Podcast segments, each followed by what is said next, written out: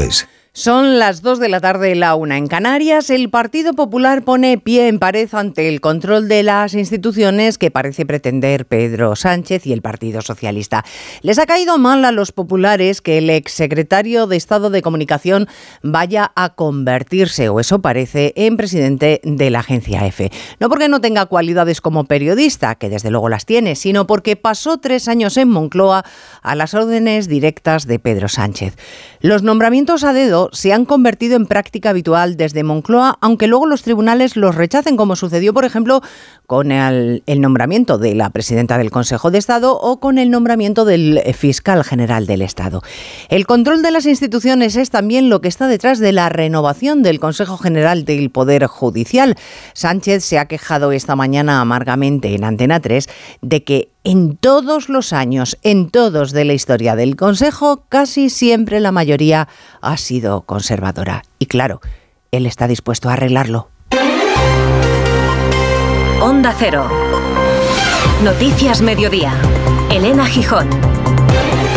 Buenas tardes. Sánchez ha anunciado que va a convocar una comisión de trabajo con el Partido Popular en la que se aborde la financiación autonómica, la reforma del artículo 49 de la Constitución en el que aparece la palabra disminuido para sustituirla por discapacitado, pero sobre todo la renovación del Consejo General del Poder Judicial. En estos últimos 27 años, el Partido Popular ha gobernado 15 años, el Partido Socialista 12 años. Bueno, pues son 22 los años con una mayoría conservadora del Consejo General del Poder Judicial. Así que el presidente nos ha deslizado que no le urge tanto la renovación porque es imprescindible cumplir la Constitución, que desde luego debería, sino porque la mayoría de los jueces que han integrado ese órgano de gobierno son conservadores. Sobre la Comisión de Trabajo, el Partido Popular sostiene que las mesas extrañas se las deja al Partido Socialista para que se entienda con Puigdemont, porque ellos siguen prefiriendo la vía institucional para discutir asuntos nacionales. Pero en todo caso, la portavoz del partido, Cuca Gamarra, ha asegura que nadie les ha trasladado en qué consistiría esa comisión, ese encuentro. Pero como no ha aclarado si esa hipotética reunión que quiere mantener va a ser en territorio nacional o en el extranjero.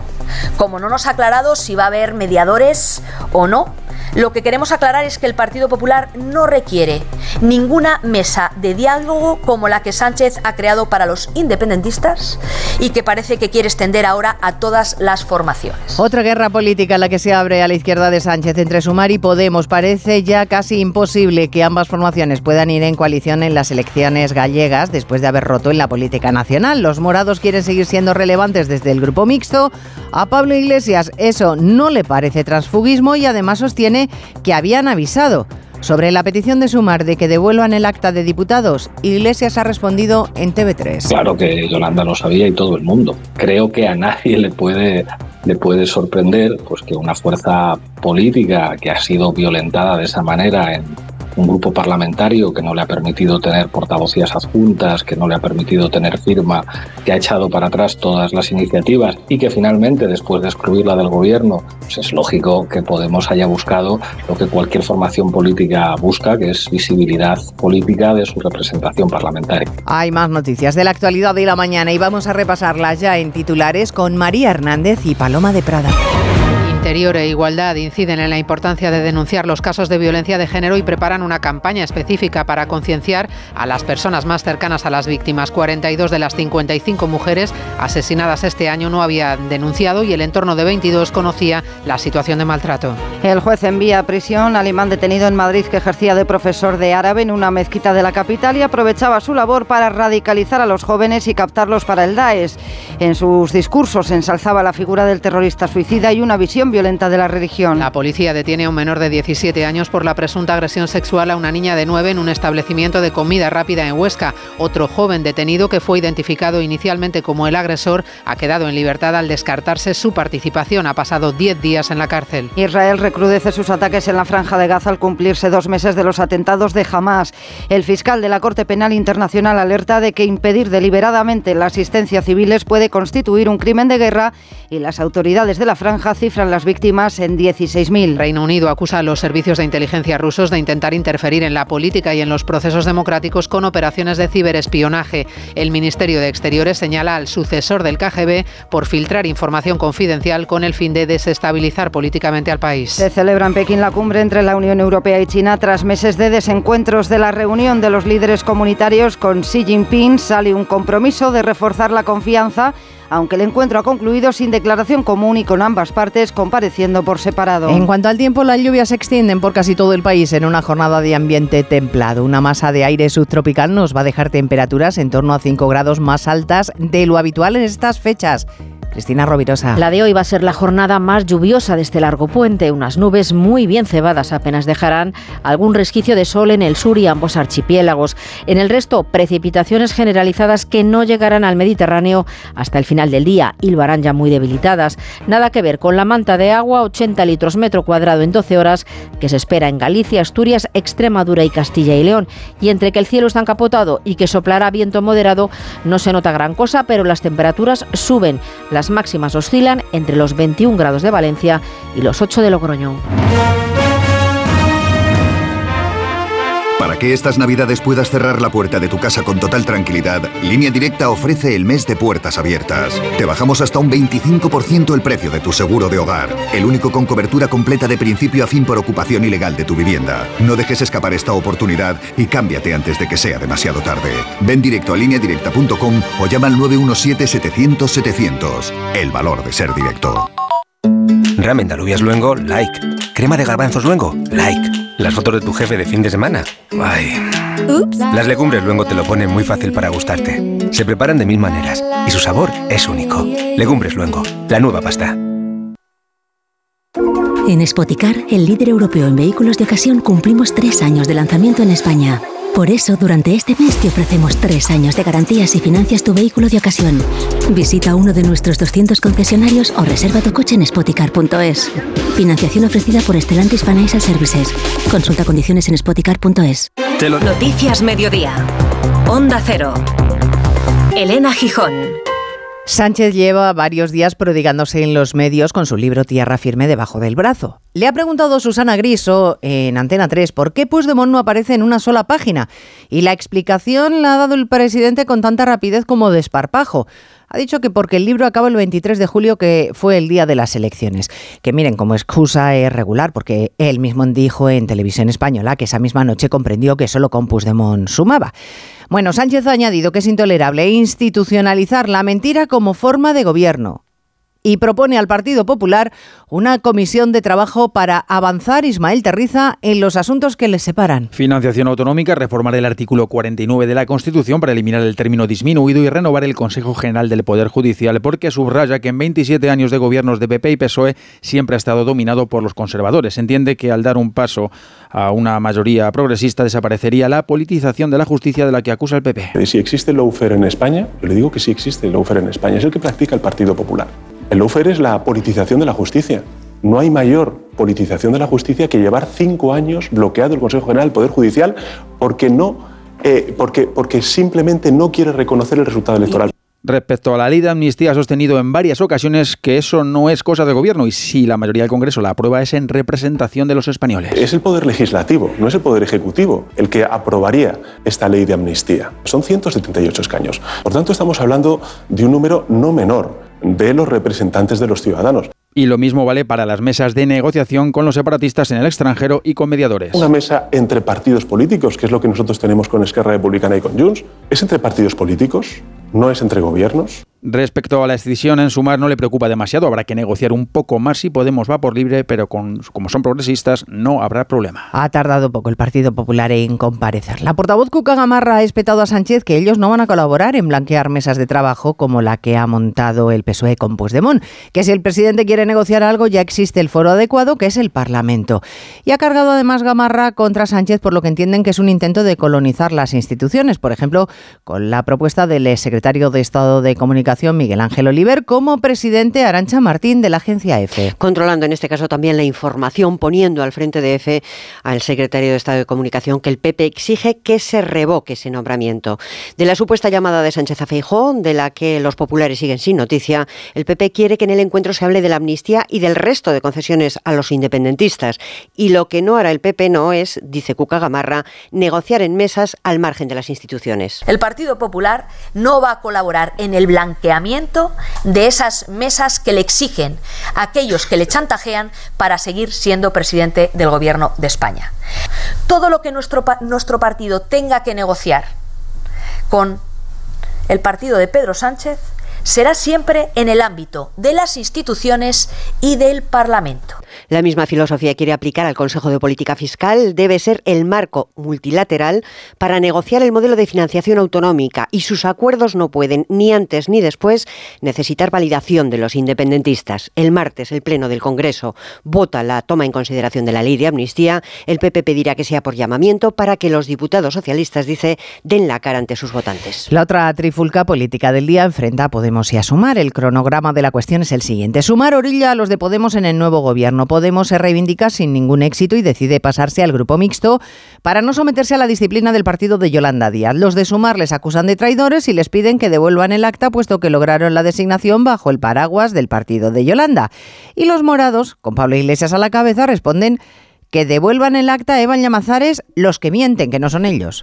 Que devuelvan el acta a los que mienten, lo decía el propio Pablo Iglesias, para renglón seguido hacer una llamada a cooperar y dejar el rencor, de momento con poco éxito. Marta Lois, la portavoz de los de Díaz, ha hablado en Cataluña Radio de excesivo victimismo y desde Podemos su portavoz Pablo Fernández contraatacaba en más de uno, evitando hablar de Yolanda, lo dice todo. Algunas veces también un, tanto patriarcales, ha habido tono bronco, ha habido como mucha falta, yo creo que de, voluntad de sentirse parte de, un espacio colectivo. Y... Desde Podemos queremos pasar páginas y si me permites no voy a hacer ningún tipo de valoración. El relato y la secuencia de los hechos yo creo que es muy elocuente, desde hacer vetos hasta no hacer primarias, hasta quitarnos la posibilidad de tener firma en el Congreso de los Diputados. Fernández insiste en que habían avisado a Sumar y le ha confirmado al SINA la lectura de que este paso atañe al PSOE por algo le han comunicado ya que a partir de ahora tiene que negociar con sus cinco diputados. Valen lo mismo que los de Esquerra.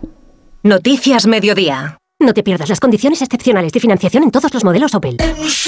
¿Demasiado rápido? Es que son los flash days de Opel, así que mejor date prisa. Condiciones excepcionales de financiación en todos los modelos Opel, solo hasta el 20 de diciembre. Financiando con Stellantis Finance hasta el 20 de diciembre. Consulta condiciones en opel.es. Cuando era pequeño, la suerte quiso que en la puerta de enfrente viviese Juanito. Lo que no sabíamos él y yo era la de horas que echaríamos juntos en la plaza, en el río, en las fiestas del barrio. Y que un día mi hijo se llamaría Juan, por él. Por eso, si la suerte decide que me toque el gordo de Navidad, nos tocará a los dos. No hay mayor suerte que la de tenernos. 22 de diciembre. Lotería de Navidad. Loterías te recuerda que juegues con responsabilidad y solo si eres mayor de edad. Con el seguro de coche de línea directa tendrás un seguimiento de tu grúa en tiempo real y a través de la app. Así, si tienes un fallo en el motor y tu coche te deja tirado, podrás estar tranquilo en todo momento. Solo un seguro adelantado a su tiempo puede hacer esto. Cámbiate ahora y te bajamos el precio de tu seguro de coche sí o sí. Ven directo a lineadirecta.com o llama al 917-700-700. El valor de ser directo. Consulta condiciones. Noticias Mediodía. Onda Cero. El precio de la vivienda se ha estabilizado en el mes de noviembre respecto a octubre. Se confirma la tendencia. Poco a poco los precios de los pisos se van estancando. Pero es un camino lento porque si comparamos lo que cuesta hoy día una vivienda con lo que había que pagar por ese inmueble hace un año, el precio en realidad ha subido, Ignacio Rodríguez Burgos, un 4,2%. Sí, construir una casa se tarda años y moderar sus precios aún más. En tasa mensual el coste de la vivienda sigue al alza, pero a menor ritmo. Respecto al mes pasado aumentó el precio medio en España en seis décimas por porcentuales, salvo en las islas, donde cayó el coste de la vivienda, también viene condicionado por los tipos de interés, por el precio de la financiación, como apunta desde TINSA su portavoz, Susana de la Riva. El crecimiento de los precios de la vivienda sigue moderándose en respuesta a una disminución de la demanda de compra, principalmente de aquella que necesita financiación bancaria. En noviembre, respecto al año pasado, el precio de la vivienda se encareció un 4,2%.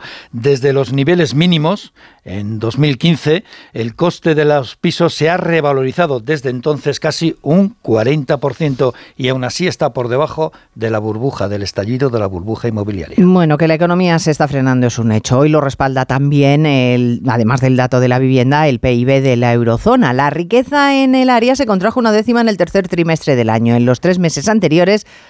había crecido una décima.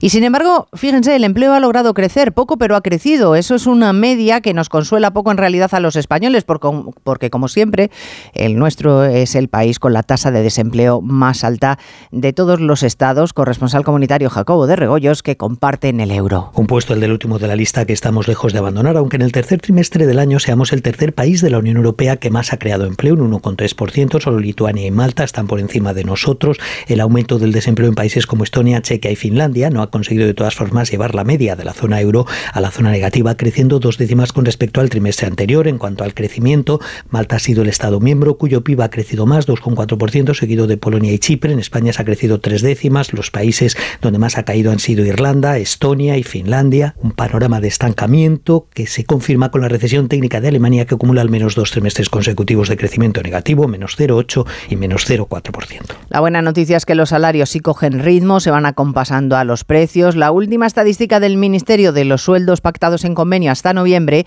recoge un incremento del 3,49%, por encima de la inflación del mes pasado, sí, pero lejos aún de lo que sindicatos y empresarios pactaron en el acuerdo de referencia Caridad García para la negociación colectiva. Sí, la media no supera el 4% pactado en el ANC, pero los convenios firmados este año sí que están registrando subidas por encima de esa cifra. Son los convenios firmados en años anteriores, pero con efectos en este 2023 los que están tirando a la baja con una subida del 3,16%. El sector de la agricultura lidera la subida salarial, seguida de servicios, industria y construcción. De los 10,5 millones de trabajadores que figuran en esta estadística, una cuarta parte cuenta con cláusula de revisión salarial en función de la inflación. Esta cifra del 3,49% de subida media en los sueldos pactados en convenio es muy relevante para determinar cuál va a ser el salario mínimo interprofesional de cara al año que viene, porque trabajo ha vinculado esa revalorización a la evolución de la negociación colectiva. El próximo lunes hay nueva reunión con los agentes sociales. Igualdad se incorpora a la mesa de evaluación de la violencia de género. Hoy primer contacto de la ministra Ana Redondo con el de Interior Marlasca. Sobre la mesa las 55 mujeres asesinadas por sus parejas o exparejas en lo que va de año. 42 de ellas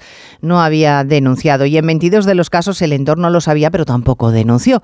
En ese entorno se va a centrar la próxima campaña. Y además, Belén Gómez del Pino, se van a revisar los criterios de inactivación de casos en el sistema Biogen. Porque de esas 55 mujeres asesinadas, 13 sí figuraban en el sistema de protección policial Biogen, aunque 8 de sus casos estaban inactivos. Además, ha explicado el ministro Marlasca que el entorno familiar de 22 de las asesinadas conocía la situación de violencia que vivía la víctima. De ahí la importancia de involucrarles. Al primer indicio de violencia machista, deben denunciarlo, porque la denuncia es la llave que nos permite abrir el paraguas protector del Estado español. En estos momentos, Biogen mantiene abiertos más de 83.000 expedientes y vigilancia sobre 53.000 mujeres. Se ha avisado a 7.000 de ellas de que sus agresores son reincidentes. Hoy, precisamente en Orense, la Guardia Civil investiga la muerte de una mujer hallada semidesnuda con signos de violencia en un camino de Nogueira de Ramuín. Fue un vecino quien encontró a la víctima de 62 años. El gobierno catalán da marcha atrás, recula con sus críticas sobre el informe PISA. Ya no dice que los pésimos resultados educativos que atribuye a su comunidad son por una sobrerepresentación de los alumnos inmigrantes. Vamos, que son los inmigrantes los que les bajan la media. Después de la polémica que generó esa interpretación de los datos, se admite ahora que la muestra es correcta y que hubo lo que llaman una divergencia a la hora de interpretar los datos. Onda Cero Barcelona, Ana Utiel. Desde el departamento han querido trasladar a los responsables de PISA su confianza completa en la calidad y el rigor de las pruebas, eso sí, tras haberlas cuestionado. Este jueves, el director general de Innovación, Investigación y Cultura Digital del Departamento de Educación catalán, Joan Cuevas, ha reafirmado estas palabras en declaraciones a RACU. Básicamente había una, una divergencia. Básicamente había una divergencia en la interpretación de la muestra que ha quedado rápidamente resuelta y es importante que podamos pasar a analizar cuáles son los deberes que tenemos dentro del sistema educativo. Cuevas también ha hecho hincapié en la vulnerabilidad y la complejidad que hay en las aulas catalanas. Noticias Mediodía, Onda Cero. Te lo digo, te lo cuento. Te lo digo, estoy harto de cambiar de compañía cada año para poder ahorrar. Te lo cuento, yo me voy a la mutua. Vente a la mutua con cualquiera de tus seguros. Te bajamos su precio, sea cual sea. Llama al 91 555 5555. 91 555 5555. Te lo digo, te lo cuento. Vente a la mutua. Condiciones en mutua.es. He pedido cita para sacar mi vida laboral y me la dan en un mes y medio. Clara, hazlo por la web. Sin cita ni nada. Es fácil, está chupado. Hay muchas personas como Clara que no saben conectarse con la tecnología. En Cibervoluntarios te ayudamos de forma gratuita a que puedas lograrlo. Aprende con cibervoluntarios.org. Es fácil, está chupado. Hoy en ahorrar es fácil con Iberdrola, ¿cuánto se ahorra con placas solares? Hasta un 70% en la factura. O dicho de otra manera, en un año podrías comprarte una bicicleta nueva. En Iberdrola queremos que entiendas al 100% la eficiencia y el ahorro, y que además puedas disfrutarlos. Pásate al autoconsumo con Smart Solar y empieza a ahorrar. Infórmate en iberdrola.es. Iberdrola, empresa colaboradora con el programa Universo Mujer. ¿Has pensado cuándo fuiste al dentista por última vez? Desde que nacemos hasta que envejecemos, la salud de la boca debe acompañarnos todos los días. Yo voy al dentista. ¿Y tú? Boca sana toda la vida. Es un mensaje del Consejo General de Dentistas de España. Hoy se disputan las últimas siete eliminatorias de la segunda ronda de la Copa del Rey. Oscar Conde, buenas tardes. Buenas tardes, Elena. Conoceremos hoy a los últimos siete equipos que estarán en ese sorteo de 16 avos de final del próximo martes, en el que ya entrarán los hasta ahora exentos equipos de la Supercopa, Real Madrid, Barça, Atlético y Osasuna. Se juegan esta noche el Linares Elche, el Melilla Eibar, el Racing de Ferrol Leganés y cuatro eliminatorias con equipos de primera. Visita el Cádiz a la Arandina, juega el Celta ante el Sestao, se medirá el Girona al Orihuela, mientras que uno de los equipos coperos por excelencia, como el Athletic de Bilbao, se enfrentan el Sardinero al Cayón Cántabro de la Segunda Federación. No quiere el técnico de los Leones ninguna confianza. Ernesto Valverde. Sabemos lo que nos estamos jugando, ellos lo tienen todo para ganar y nosotros también. Eh, esperemos que sea una fiesta para todos y esperamos ganar, desde luego. Pero sabemos la trampa que tienen esos partidos porque según estamos viendo las eh, otras eliminatorias que van sucediendo, no veo ningún equipo que pase tranquilamente. Y es que están sufriendo la mayoría de los primeras más de lo esperado en esta segunda ronda, cayendo incluso ayer por la mañana el Almería. Solo Sevilla y Mallorca avanzaron con cierta tranquilidad. 0-2 los hispalenses en Astorga, 0-3 los Baleares ante el Valle de Egues. Superaron por la mínima sus eliminatorias la Real Sociedad en Andrax y el Alavés en Tarrasa, pero tuvieron que sufrir mucho Las Palmas, que ganó 1-2 al Tudelano, con un gol salvador de Munir en el minuto 124, y el Betis, que remontó al Villanovense in extremis con los tantos de Abde en el 88 y Borja Iglesias en el 93. El jugador Betis Andrés Guardado. Lo que hay que rescatar de hoy es que el, equipo, a pesar de eso, siguió luchando hasta el final. Dentro del plan no estaba a sufrir tanto, pero también veníamos con la humildad de que sabíamos que aquí el Barça también le costó pasar el año pasado y que iba a ser complicado. Pero bueno, eh, visto lo, lo que pasó dentro del campo, creo que al final fue un trámite bastante complicado.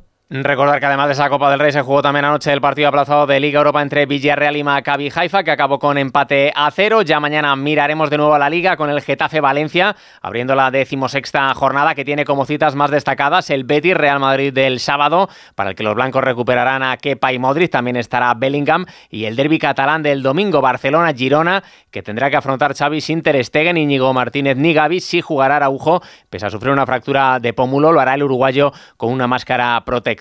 Además, en Italia, la Fiscalía Antidopaje pide cuatro años de sanción para el francés de la Juventus, Paul Pogba, tras su positivo del pasado mes de agosto. Mundial de balonmano femenino, España arrancó ayer la segunda fase con una nueva victoria para mantener su condición de invicta. Superaron 30-23 a Argentina, satisfecho el seleccionador Ambros Martín. Contento y orgulloso por el corazón del equipo, por el trabajo en el segundo tiempo. Pienso además que el hecho de, de que estemos luchando por dos puntos que son los que nos pueden dar la posibilidad de ir a la, a la main round hace que el equipo juegue con una presión añadida más allá de, lo que queremos que es hacer un buen juego y, ganar el partido. Y en baloncesto nuevo cita hoy en la Euroliga para el líder, el Real Madrid, que juega en la cancha del Panathinaikos griego. Ayer derrota del Barcelona en Valencia, victorias de Basconia sobre Fenerbahce y del Valencia ante Estrella Roja. Palencia, una tierra que te ofrece mil maneras de vivir la naturaleza, rica en historia y patrimonio. Una tierra donde disfrutar de una magnífica gastronomía. Alimentos de Palencia, lechazo, embutidos, quesos y lácteos, miel, vinos, conservas. Descubre todo lo que te ofrece Palencia con el programa Más de Uno, el martes 12 de diciembre en directo desde la nueva fábrica de Cascajares, en la localidad de Dueñas, con el patrocinio de Alimentos de Palencia,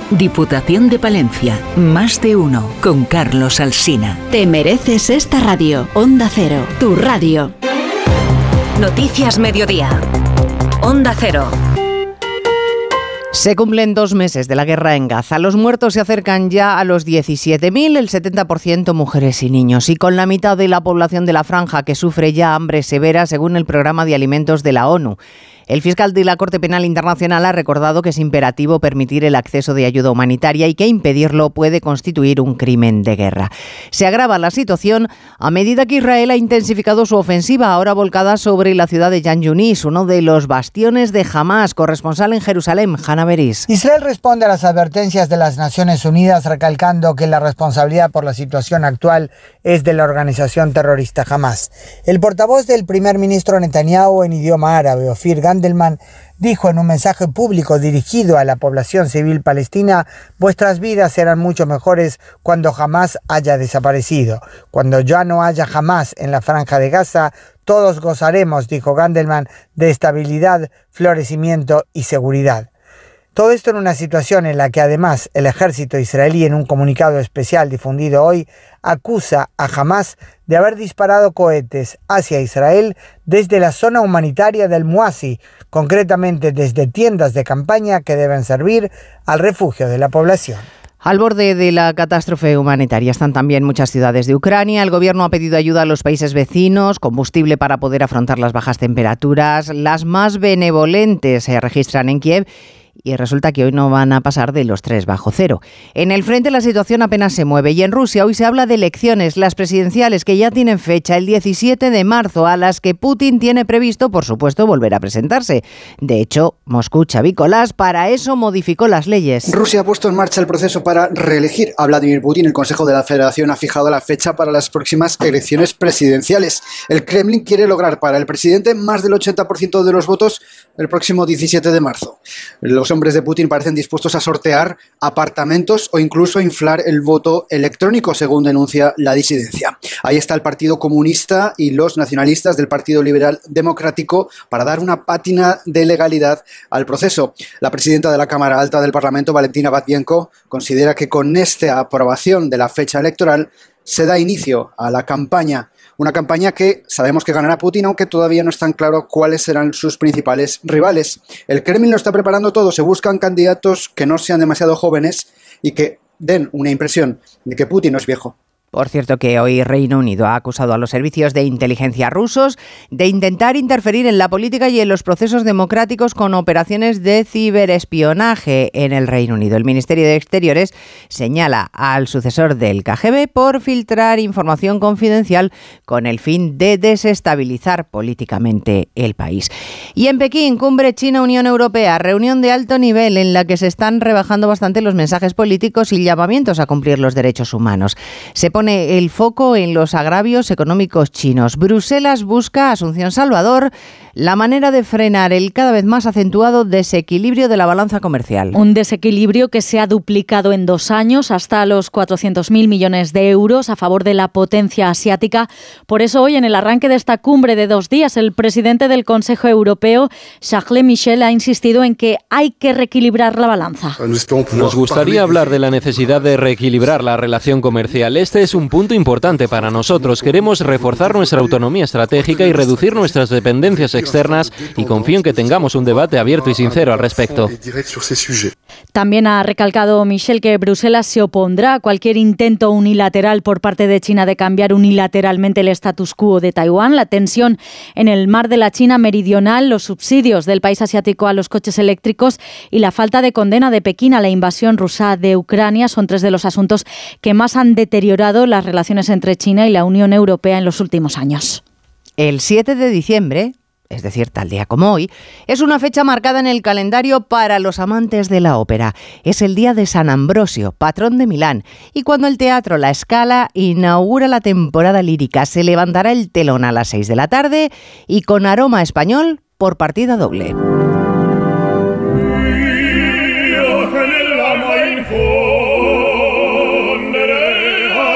Porque en Milán se abre temporada con el Don Carlo de Verdi, un drama político inspirado en la España de Felipe II. Y por primera vez en el estreno, la dirección de escena lleva firma española, firma de Luis Pascual.